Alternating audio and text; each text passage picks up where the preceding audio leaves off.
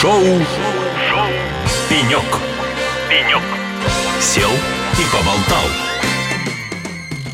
Ну что ж, дорогие друзья, шоу «Пенек» на радио «Эхолосей». С вами я, Алексей Рудым. А, Мы уже второй день подряд вещаем с Финополиса, с этого серьезного большого форума. Огромное количество интересных гостей. Вся банковская сфера здесь, весь финтех. В общем, а, живая атмосфера в этом финансовом городе. А это действительно город. Здесь построен целый город с улицами, пешеходными переходами, освещением. И, как я уже говорил, как в настоящем городе ни одной урны на улице. Так что все, все по-настоящему. Ну, а у нас на пеньке расположился очередной гость. Михаил Тутаев, директор по продукту ВК Клауд. Михаил, добрый день. Всем привет. Ну, прежде чем мы поговорим, а, собственно говоря, об облаках, то, собственно, в соответствии с- из названия твоей должности, да, из нашего круглого стола, который только что закончился, скажи, пожалуйста, первый традиционный вопрос. Как тебе Финополис, да, и что ВК Клауд вообще делает на Финополисе? Мне, мне все очень нравится. Хороший ответ. да, Мне очень, хорошо. да. Ты, А. а ты переходишь дорогу, скажи честно, по пешеходному переходу или нет? Или Нет. где попало? Нет, я не, не вижу здесь машин, поэтому пе- это- перехожу. Это ты пока не видишь, это значит, что их нет. Да. Но вот я пока гуляю по стендам компаний. Кстати, машина здесь есть, я видел, хипфи там стоит. Да, но она, по-моему, припаркована и не, не катается. Никто еще не пробовал угнать. А, ну что, хорошо. А что ВК делает на Финополисе? ВК вообще обычно у всех ассоциируется, ну, ВК, ВК. Ну, то есть, как бы, вот ВКонтакте, пост напишем. А здесь, Да, что вы на э, Финополисе? э, Все мои друзья говорят, верни стену. Э, Да, есть, есть такой прикол. А вообще, я представляю ВК Cloud. То есть, если немножечко там от- отмотать назад, да, ВК это достаточно большая экосистема. Внутри ВК есть ВК Тех. Это, по сути, вся или почти вся айтишная часть нашей группы. Вот. И внутри ВК Теха есть ряд продуктов. Один из них облако, за который я отвечаю. Соответственно, у банковского сектора есть большой интерес к облакам, и мы как раз об этом говорили утром, поэтому меня пригласили там частично поучаствовать, частично поддержать друзей, знакомых, поэтому я тут. Смотри, мы сегодня с утра обсуждали взаимодействие банковской сферы, облачных, облачных провайдеров. И, э, в общем и целом, ты не дашь мне соврать, сошлись на том, что взаимное движение, оно есть, и оно достаточно серьезное. Да, все так. Поэтому давай поговорим как раз вот о том, как облачные решения, там, облачные продукты развиваются в России. И хочешь не хочешь, мы вынуждены с тобой проводить аналогии с тем, что есть на зарубежных рынках, ибо лидирующие компании в этой сфере, мировые, да, они находятся там. Итак, если мы посмотрим на их бизнес, да, то мы увидим очень интересную вещь. Большинство игроков ушли от модели продажи просто мощностей, просто хранения, ну, то, с чего все начинали, и вдруг сконцентрировались на, по сути, оказании ну, огромного комплекса услуг, сервисов, тиражируемых причем сервисов, да, когда, по сути, ты заходишь как клиент в облако и тут же получаешь доступ к огромному количеству инструментариев или уже даже готовым решениям, да, когда тебе говорят, смотри, вот мы твой бизнес можем сразу разложить там вот по таким дашбордам, смотри, что тебе нужно, оставляй, потому что мы знаем, что делают клиенты, подобные тебе, да, Да. там, с своими данными. Да, я, я только добавлю, что эти сервисы, плюс их еще в том, что они увязаны между собой. Да, да, да, да. И, соответственно, сегодня основная конкуренция, по сути, да, начинает происходить уже на рынке этих сервисов. И то, о чем мы говорили, мультивендорные облачные решения, да, используются ровно потому, что кто-то, какой-то сервис оказывает лучше, быстрее, там, эффективнее и так далее. Вот российский рынок, российские облачные провайдеры, которых сегодня становится, а, больше, б, они заматерели. Это сегодня было видно на нашем круглом столе, да, то есть как бы серьезные уже такие игроки, уже с серьезными продуктами, да, уже никто не смеется, да, не считает, что это какая-то игрушка. А тем не менее, российский рынок живет все еще в модели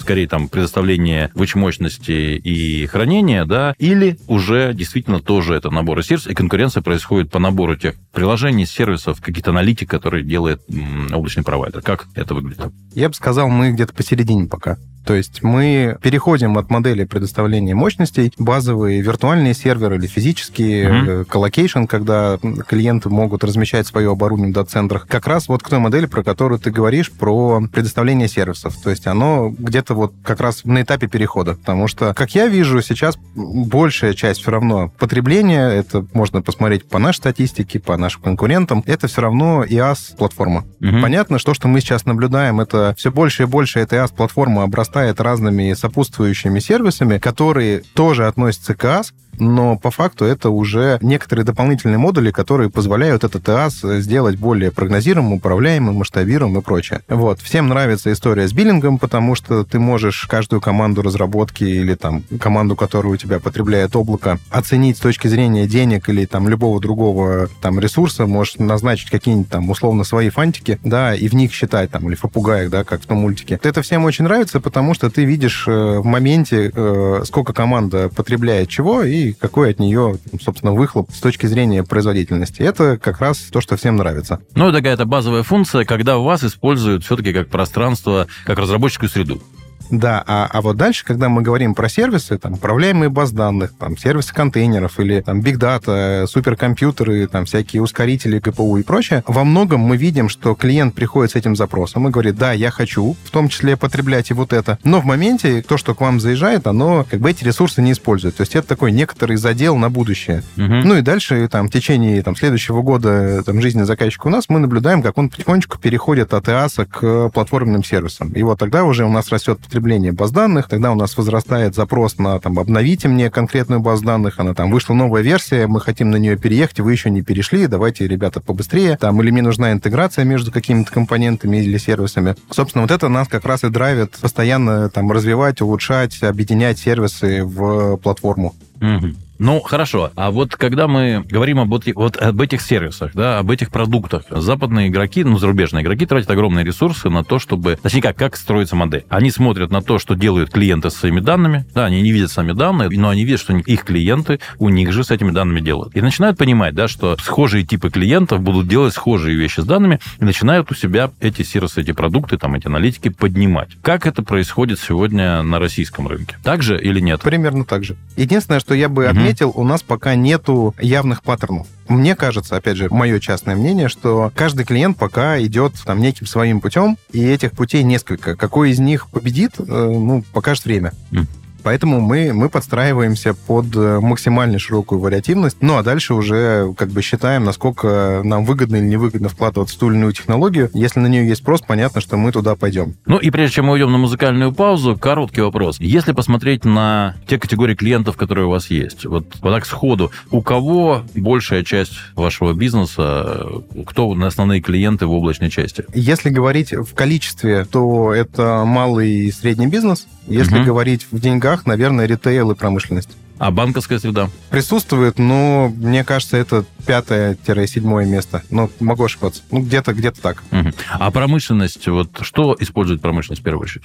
Виртуальные мощности. Много, много мощностей, то есть большой объем ресурсов. А, есть очень хорошие запросы на платформы данных и средства разработки. А скажи, пожалуйста, на твой взгляд, есть увязка? Банки заявили о том, что они, в общем-то, IT-сектор практически, да, и, может быть, поэтому не сильно используют сторонние облака. А промышленность, наверное, не так сильно сильно хочет развивать у себя вот IT-составляющую, э, поэтому готова отдать наружу, или нет? Я думаю, просто банки чуть позже начали. Как я говорил на нашей сессии, у нас действительно процесс продажи или цикл продажи облака в банке, он, он дольше, потому что нам приходится очень много и долго объяснять, как у нас все устроено с точки зрения безопасности. И зачастую во многом мы еще занимаемся тем, что консалтим банк на построение вот этой гибридной инфраструктуры, когда часть его сервисов находится в облаке, мы строим эти выделенные каналы, мы шифруем эти каналы, мы размещаем часть оборудования, иногда физическое в наших цодах, и это все занимает время. То есть с промышленностью ну, у нас несколько, кажется, проще этот подход. Доверие выше, опять же, на мой вкус. А, а с банками мы сейчас как раз проходим вот этот вот этап, когда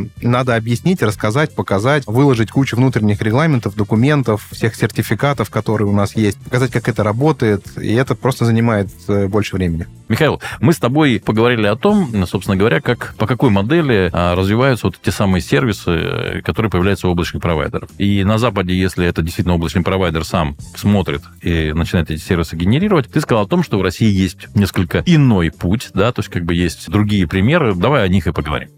Ну, в том числе, да. То есть, несмотря на то, что облачный провайдер сам э, генерит какие-то идеи, концепции, развивает их в виде сервисов, при этом мы наблюдаем, наверное, это связано еще с, исторически с тем, что IT в России достаточно мощно развито, и в каждом конкретном клиенте блок IT всегда был сильной стороной. Мы наблюдаем за тем, что внутри заказчиков рождается непрофильный бизнес, то есть какие-то IT-решения, которые они э, готовы масштабировать и выносить, в том числе и в облака. Угу. Ты имеешь в виду результат собственной разработки? Да. Который ну, используется есть... компанией для себя, но они бы еще хотели его продать. Да, да. То есть компания делает что-то для себя, в какой-то момент понимает, что неплохо было бы это тиражировать. Это связано, ну, наверное, еще и с тем, что IT воспринимается неким кост-центром внутри клиента, и для того, чтобы им получить больше инвестиций, людей, ресурсов, им каждый раз приходится, ну, как бы объяснять, зачем это надо. Если они говорят, что, а смотрите, мы на это можем зарабатывать дополнительные деньги или как минимум окупать себя, ну, как бы этот диалог, он э, становится сильно проще. Поэтому, ну, у нас как бы есть э, концепция маркетплейсов, когда мы в какой-то момент поняли, нам самим слишком дорого по одному, ну, каждый такой заход обрабатывать, э, заносить в облако, проверять гипотезу. Поэтому мы разработали маркетплейс, который позволяет на стороне разработчика пройти определенное количество шагов, которое при прохождении всех этих шагов позволяет той или иной системе заехать к нам в облако, встать на биллинг, получить веб-интерфейс, ну и дальше продавать это все. Ну, то есть правильно я тебя понимаю, что речь идет о том, что все-таки, когда компания внутри себя использует какое-то решение, то я называю это технологией. То есть у нас есть технология, да, вот она внутри реализована, там она работает. Но как только я хочу эту технологию вынести на внешний рынок, он должен стать продуктом,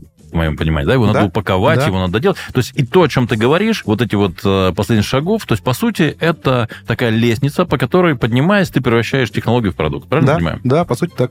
Хорошо. Ну, тогда у меня к тебе еще один вопрос. А, если, опять-таки, смотреть на западную модель, да, то вокруг облачных провайдеров да, существует такой очень большой пул интеграторских, аналитических, консалтинговых компаний. Некоторые компании, например, специализируются вообще там на одной функции, да, то есть они могут помочь тебе предложить, разложить твои там данные, твои технологии в разные облака в зависимости от того, где что лучше, как лучше там и так далее. То есть они специализируются на этом. Это такая непростая задача, да, у них там свои мощные технологии, это делающие и так далее. Есть интеграторы, которые помогают в облако прийти там или рисуют концепцию перехода в облако, потому что это, оказывается, не так все просто. В свое время там с одним западным провайдером, чем дистрибьютором мы были, э, мы продемонстрировали 6 технологий перехода, переноса, извините, одного сервера в облако, да, 6 разных способов. Вот сегодня на российском рынке эту функцию выполняете вы сами, эту функцию должен себе заказчик как-то вырастить, да, хотя мне, мне кажется это странным, потому что это, по сути, одноразовая функция, да, она, конечно, большая, масштабная, там, очень важная, да, но как это одноразовая все-таки. А вас вроде должно не хватать на всех, да, то есть заказчиков много,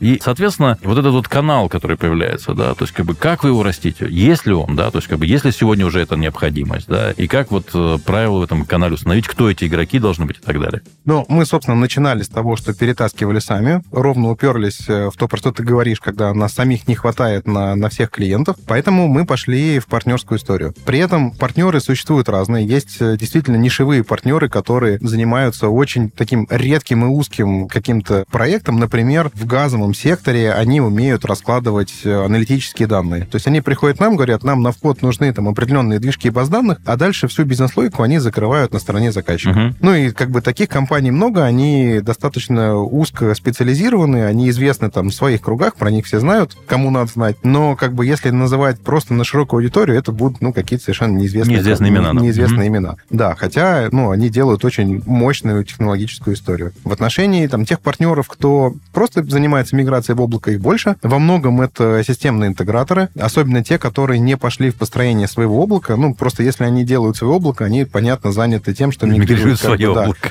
Да, да, интегрируют клиентов в свое облако. Ну, а те системные интеграторы, кто решил не, не строить облака, вот мы с ними очень активно работаем. При этом мы занимаем роль такого обучающего центра. То есть мы рассказываем, как строить инфраструктуру, мы рассказываем про архитектуру, про миграцию данных, про перенос, какие бывают типы, как это происходит, как можно быстро мигрировать к нам в облако, какие инструменты для этого есть. Ну, а дальше, собственно, сам процесс миграции выполняет партнер. При этом партнер может выступать и агентом по продаже наших решений, что, собственно, тоже позволяет им там, ну, в некоторой степени монетизировать э, свой Salesforce. Ну что же, Михаил, спасибо тебе большое за беседу. Напоминаю, друзья, у нас в гостях был Михаил Тутаев, директор по продукту ВК Cloud. Я хочу пожелать вам удачи, да, чтобы у вас все получилось. Это, это интересно, да, то есть как бы интересно за тем, наблюдать за тем, как развивается российский рынок, да, как он трансформируется. Это действительно здорово, как можно больше интересных и хороших решений у нас появится. А это было шоу «Пенек» на радио «Эхо Лосей». С вами был я, Алексей Рудым. Оставайтесь с нами. Впереди очень много интересных людей, много очень важных, злободневных, актуальных и острых тем. А самое главное, самое главное, лучшая на свете музыка. Пока. Шоу, шоу. «Пенек». «Пенек». Сел и поболтал.